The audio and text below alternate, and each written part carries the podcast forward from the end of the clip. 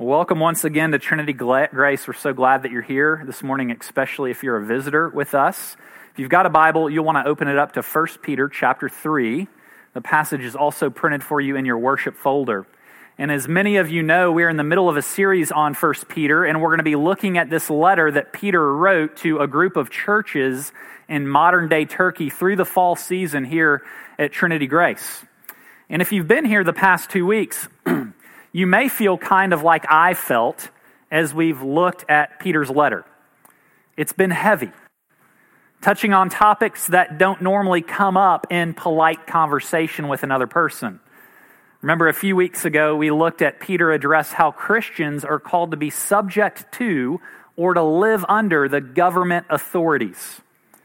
And last week, we spent some time looking at Peter address gender roles in marriage and how wives and husbands are called to submit to one another so that they might make marriage work as it was created to. And after touching on these topics, politics and gender roles in marriage, it's been pretty intense. In fact, I've personally felt like it's about time for a vacation, time to get away for a little bit. And even though these topics aren't normally what comes up in small talk around the water cooler at work. I've heard a number of you comment on how practical the past few weeks have been. Remember, Peter is writing to a group of churches in the Roman Empire that are trying to uh, learn what it looks like to follow Jesus in the midst of a culture and a society that does not look favorably upon Christianity. And Peter is laser focused on trying to encourage these Christians as they discern how to faithfully live within a society that does not understand them, within a society that oftentimes doesn't respect them, within a society that is increasingly seeking to marginalize them for their beliefs. And it's not unlike what parts of our culture and society are becoming with regard to how it views Christians and Christianity. And so, even though these topics have been a bit intense, I don't think that we can say that they've been irrelevant to our understanding of what it means to follow Jesus in this world. And this morning, Peter is bringing his portion on subjection and relationships to a close, this portion of his letter. And as he does, he broadens his attention to focus on everyone. He broadens his attention to focus on everyone, not just citizens, not just slaves or wives or husbands. As Peter wraps up this part of his letter, he turns his attention to everyone and how they're called to relate to one another, to those both inside and those outside the church. To see how Peter closes this section of his letter, you follow along as I read from 1 Peter chapter 3 beginning in verse 8. Peter says, "Finally, all of you have unity of mind, sympathy, brotherly love, a tender heart, and a humble mind. Do not repay evil for evil or reviling for reviling, but on the contrary, bless those. For this is for, for to this you were called, that you may obtain a blessing. For whoever desires to love life and see good days, let him keep his tongue from evil and his lips from speaking deceit. Let him turn away from evil and do good. Let him seek peace and pursue it. For the eyes of the Lord are on the righteous, and his ears are open to their prayer, but the face of the Lord is against those who do evil. Now, who is there to harm you if you're zealous for what is good? But even if you should suffer for righteousness' sake, you will be blessed. Have no fear of them, nor be troubled, but in your hearts honor Christ the Lord as holy, always being prepared to make a defense to anyone who asks you for a reason for the hope that is in you. Yet do it with gentleness and respect, having a good conscience, so that when you're slandered, those who revile your good behavior in Christ may be put to shame. For it's better to suffer for doing good, if that should be God's will, than for doing evil. Well, this is God's word, and He gives it to us because He wants us to know Him and He loves us. So let me pray for us this morning. Lord, we thank you for your word. We thank you for the way that it's a light in our life. We pray this morning that your truth would be spoken and that you would help us to receive that truth. We pray that that truth would set us free. It's in Jesus' name we pray. Amen. Well, I recently ran across a story this past week on the internet. Not sure if it's true or not, but it's a story of a farmer who was plowing in the field when he looked up and he saw a plane skywriting the letters over his field, skywriting the letters GPC in the sky. GPC in the sky. Well, he thought this is odd, so he thanks and he thanks, and after a while, he determines that it must be a sign from God that meant, go preach Christ. So he goes and he tells the folks at his church, and they give him the opportunity to preach. So the farmer stands up and he preaches a long winded, boring, confusing sermon, you know, the type of sermon that you never hear at Trinity Grace. and after he's done, a fellow church member comes up and says, Maybe God meant go plant corn. Funny little story. But it touches on a serious problem that we often experience. And the problem is with discerning what God is calling us to do in our lives. And the question of calling is an important one to consider for Christians. And as you think about the idea of what God is calling you to do, you can think about it under two broad umbrellas. First, you can think about calling generally, and second, you can think about calling specifically.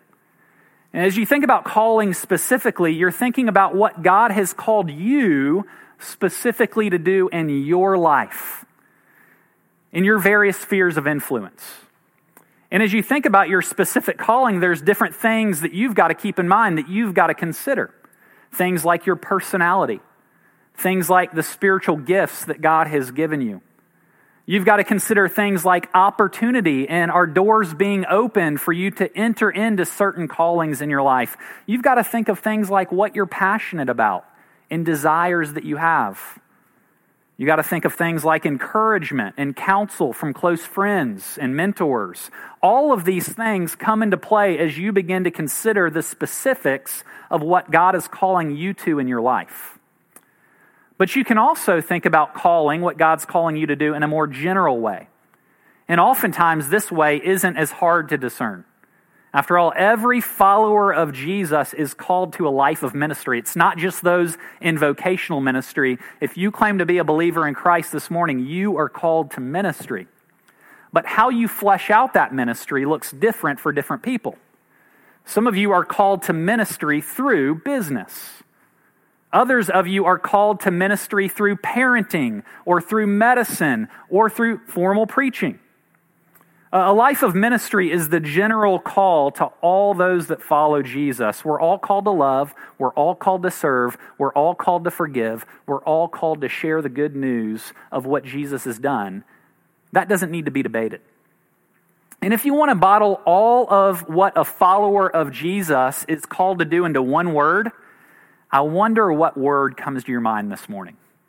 If you had to bottle all of that up into one word, well, if you went back to the very beginning of God's mission in this world, you'd see that he singles out one man, Abraham, and he calls him to himself, and he gives him a massive calling that echoes down throughout the pages of the Bible and throughout history to see the very headwaters of what God is doing in this world, you can turn back to Genesis chapter 12, where he calls Abram to follow him and gives him a calling. And it's the calling that every Christian is given throughout the world. You see it in Genesis chapter 2, verse 12, printed for you at the beginning of your bulletin. The beginning of God's mission in this world, where God calls Abram and says, I will make you a great nation, and I will bless you and make your name great so that you will be a blessing. It's as simple as that. We often want to make it more complicated. We want to nuance things. We often want to be more technical or sophisticated in what God's called us to do. But in Genesis chapter 12, we see God give his people their primary calling in its profound and its simplicity. We're called to be a blessing. Called to be a blessing. And that's really the big idea for us this morning. As Peter wraps up his section on relationships, we're reminded that our calling as followers of Jesus is to be a blessing. Now, it would probably be a good idea to define what the word blessing means, right? Likely doesn't need to be said that the word blessing has lost a lot of its punch in our current Christian culture. And if you think about it, it's become a throwaway word in Christian circles in many ways. We sign emails with it. Uh, we part ways by saying, God bless you. Uh, it's a word that we use without thinking much about it. But if you were to get back to the way that the Bible uses the word, you'd see that it's loaded. Uh, it's a word that calls forth our time and our energy and our focus. It's a word that's meant to be a defining characteristic of who a follower of Jesus is. The word blessing is a word that points to God's favor. God's favor. In other words, we're a blessing to others when they get a taste of God's love and favor and grace through us. Blessing the people in our lives and in this world is bringing universal flourishing and peace to bear on people's lives. We are a blessing when we are manifestations of God to others, seeking their good in the same way that God would seek their good. That's what blessing is. And Peter sums up his section on relationships in this passage by encouraging these Christians to be a blessing to others. As the church, we've been invited into a life of blessing. We've been those who are blessed by God, and we're called to be a community that moves out to bless others, both inside and outside the church. How can you be distinctive in our culture? How can you be compelling in our society? You bless. And we're going to look at this idea of blessing under two headings this morning. What does it look like to bless inwardly, and what does it look like to bless outwardly? Or, in other words, what does it mean to bless our brothers and sisters in Christ within our church community? And what does it mean to bless our friends and our neighbors who don't yet know Christ? A fancy way to put it is how do you bless covenantally, and how do you bless missionally? Okay, first, let's spend a few minutes looking at what it means to bless inwardly, to bless those inside the church. As we mentioned, Peter is wrapping up his section on relationships in this passage, and he's bringing it all together and concluding this portion of his letter. And in verse 8, we see Peter expand his target audience, like I mentioned, to include the entire Christian community. He's addressing all of you, not just citizens or slaves or spouses, but everyone who would claim to follow Jesus in Asia Minor and us.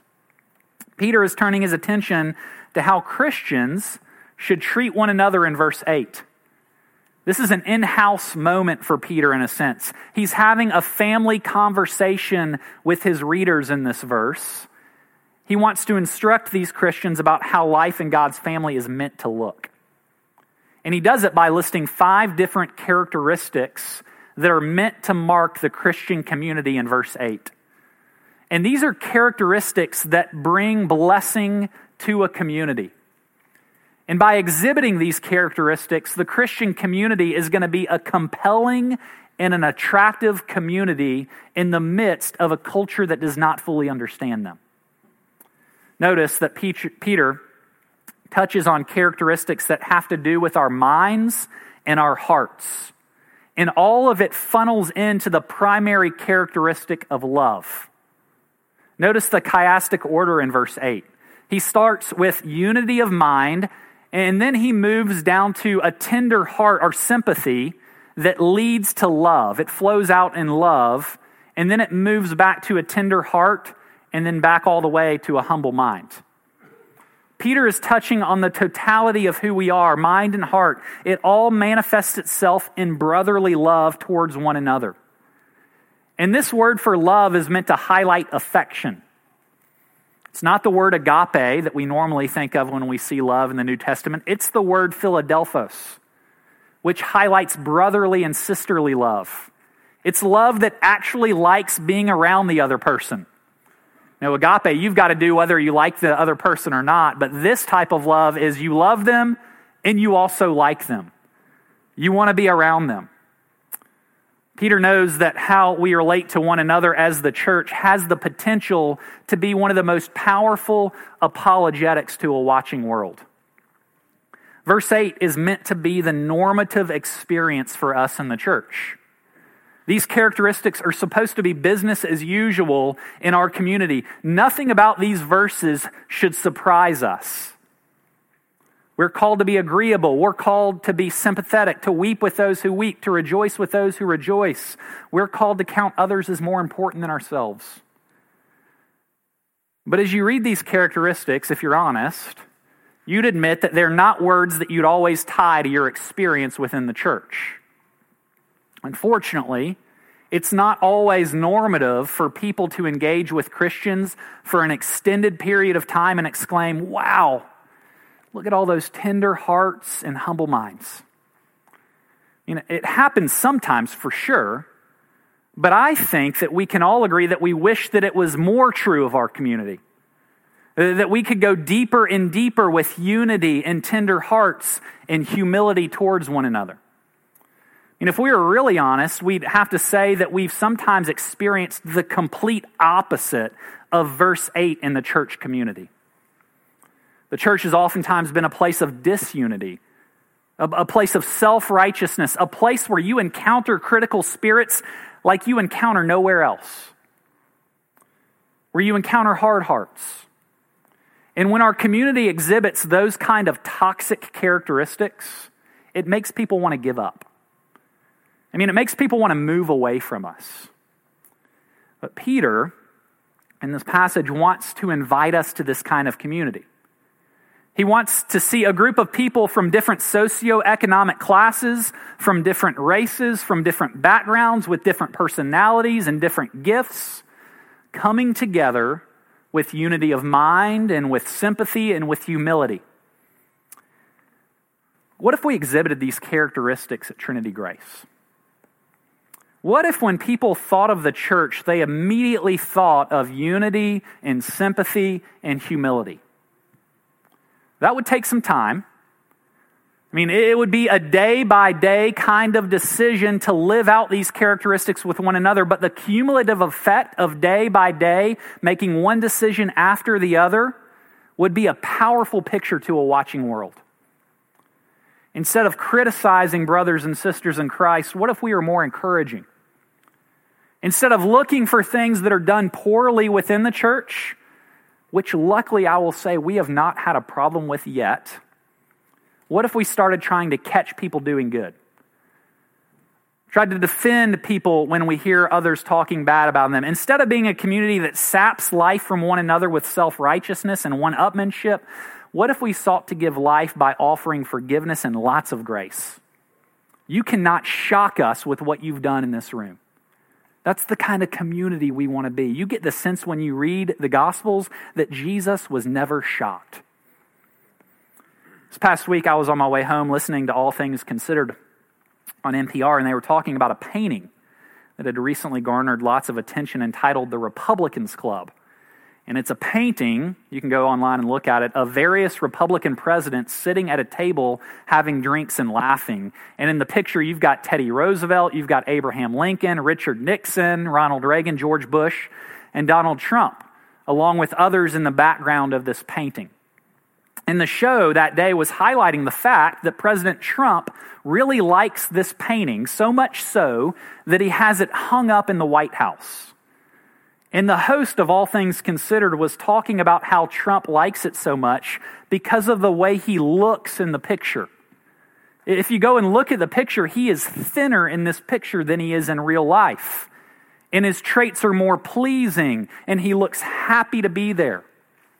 Well, on the radio show, the host mentioned that Trump has a reputation for being a hard person to paint in a flattering way.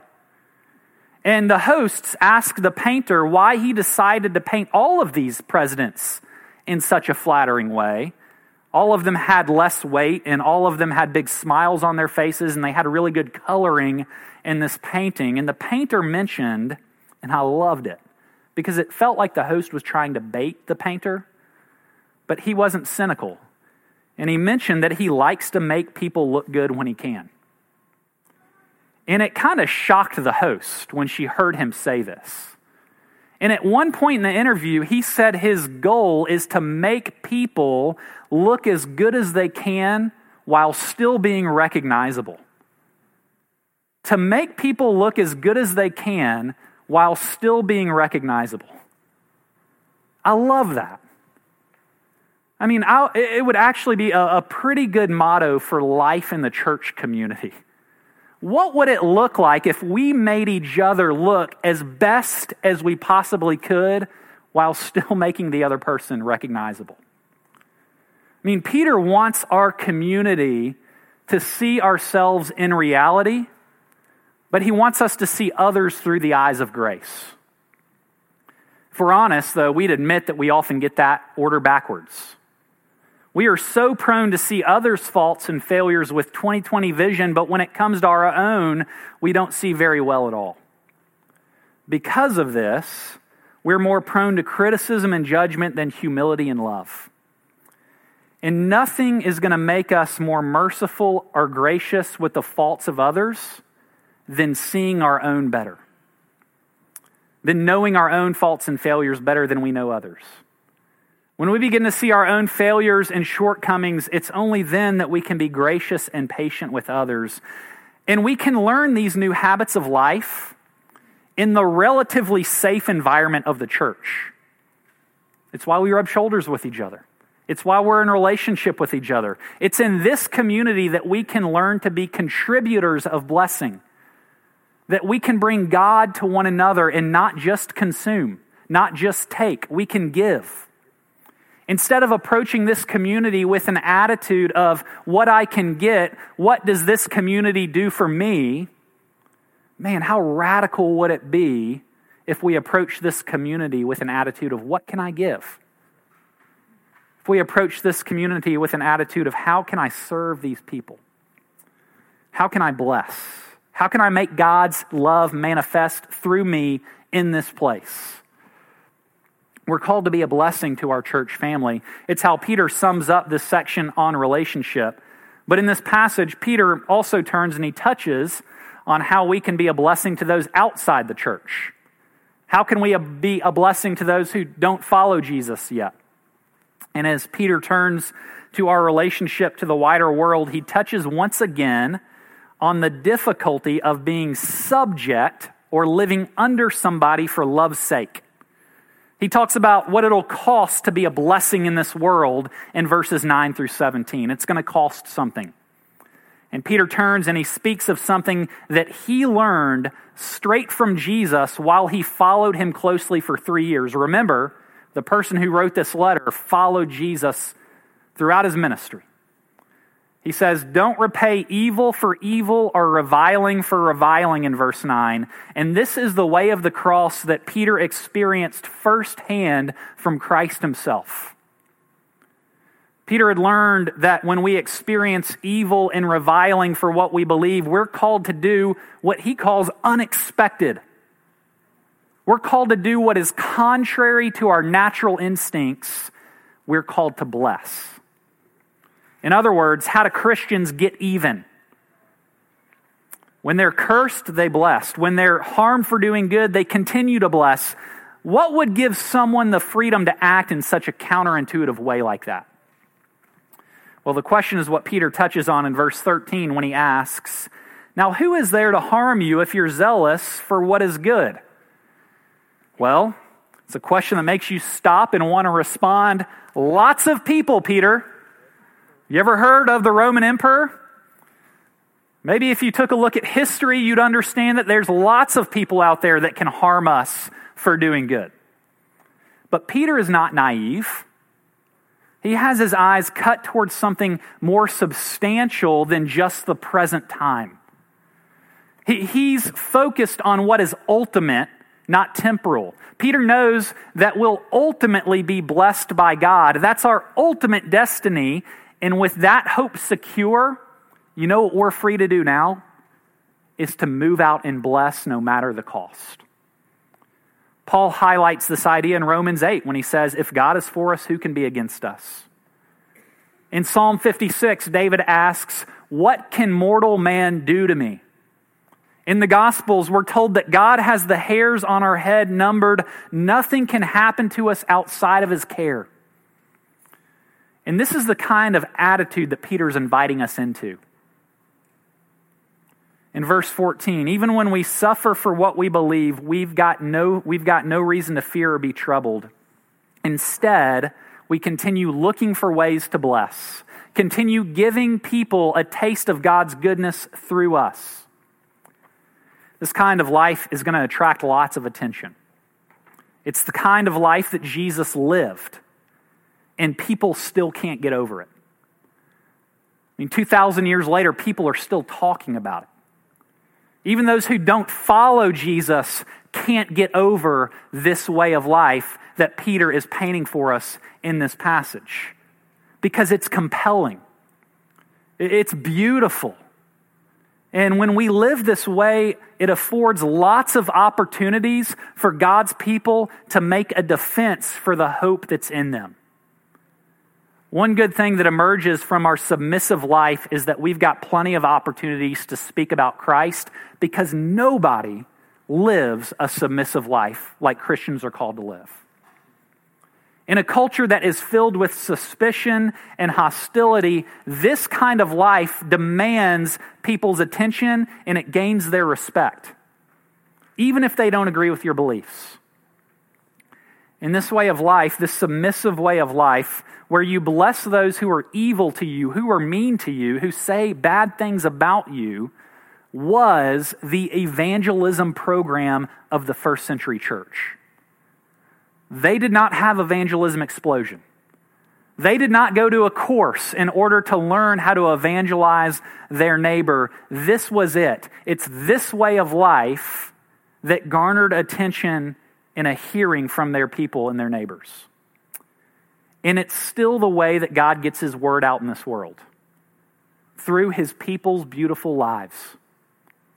As followers of Jesus, we're never called to withdraw from an evil culture. We're never called to attack those who would revile us. We're called to be Christ like and to move towards people in the way that God has moved towards us with grace and, grace and patience and love.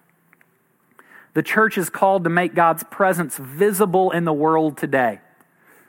And we can do that as we move out into our different spheres of influence with intentionality seeking to serve and to love those who God has placed in our lives, even when they don't appreciate it, even when we don't get credit.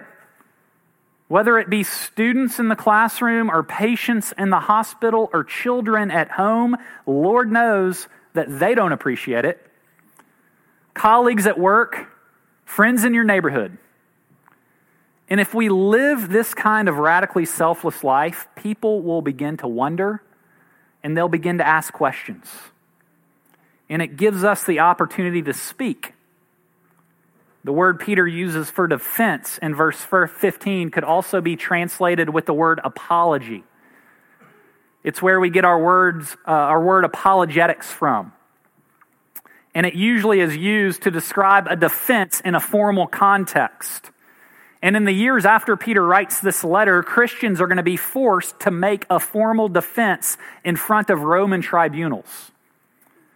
But his encouragement at this point in time is not limited to Christians in a court. It should happen throughout our life when people ask for a reason for why we bless.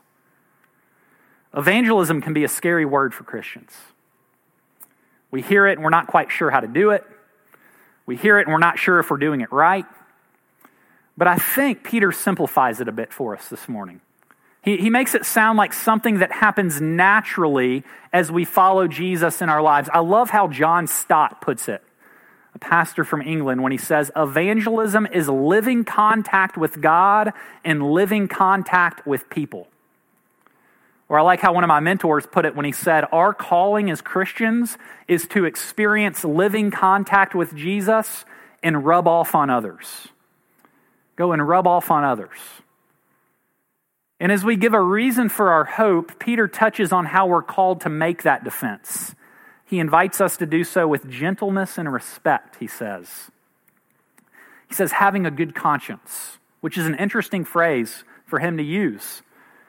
What Peter is doing here is he's reminding us that our manner of life, and this is not something new for most of you, if any of you, that our manner of life has to match our words if we want to win a hearing. Humility in life is as important as boldness in word. Bold words won't have any effect if they're not supported by a consistent life. It's why I love Young Life's um, philosophy of ministry. You have to earn the right to be heard. Nobody cares how much you know until they know how much you care, is how they say it. And it's what Peter's getting at in this passage. Bold words won't have any effect if they're not supported by a life of love. Hypocrisy is so easily detected, and rightfully so. We can ruin hundreds of good words so quickly with careless and loveless actions. But when our words and our life work in tandem with one another, then you've got something beautiful. Then you've got something you can work with that is compelling. And even if you're slandered, it won't stick, Peter says, because it can't. In our passage this morning, Peter is calling us to move into our primary calling as followers of Jesus. To be those who bring blessing both to those inside the church and those outside the church those that don't yet believe in Jesus. And this calling started all the way back in Genesis chapter 12, and it's been God's mission through all of history to bring blessing to the world. And it's what Peter had seen firsthand in the life of Jesus. It's what Jesus did for him, it's what Jesus did for us. He suffered so that we might receive blessing from God.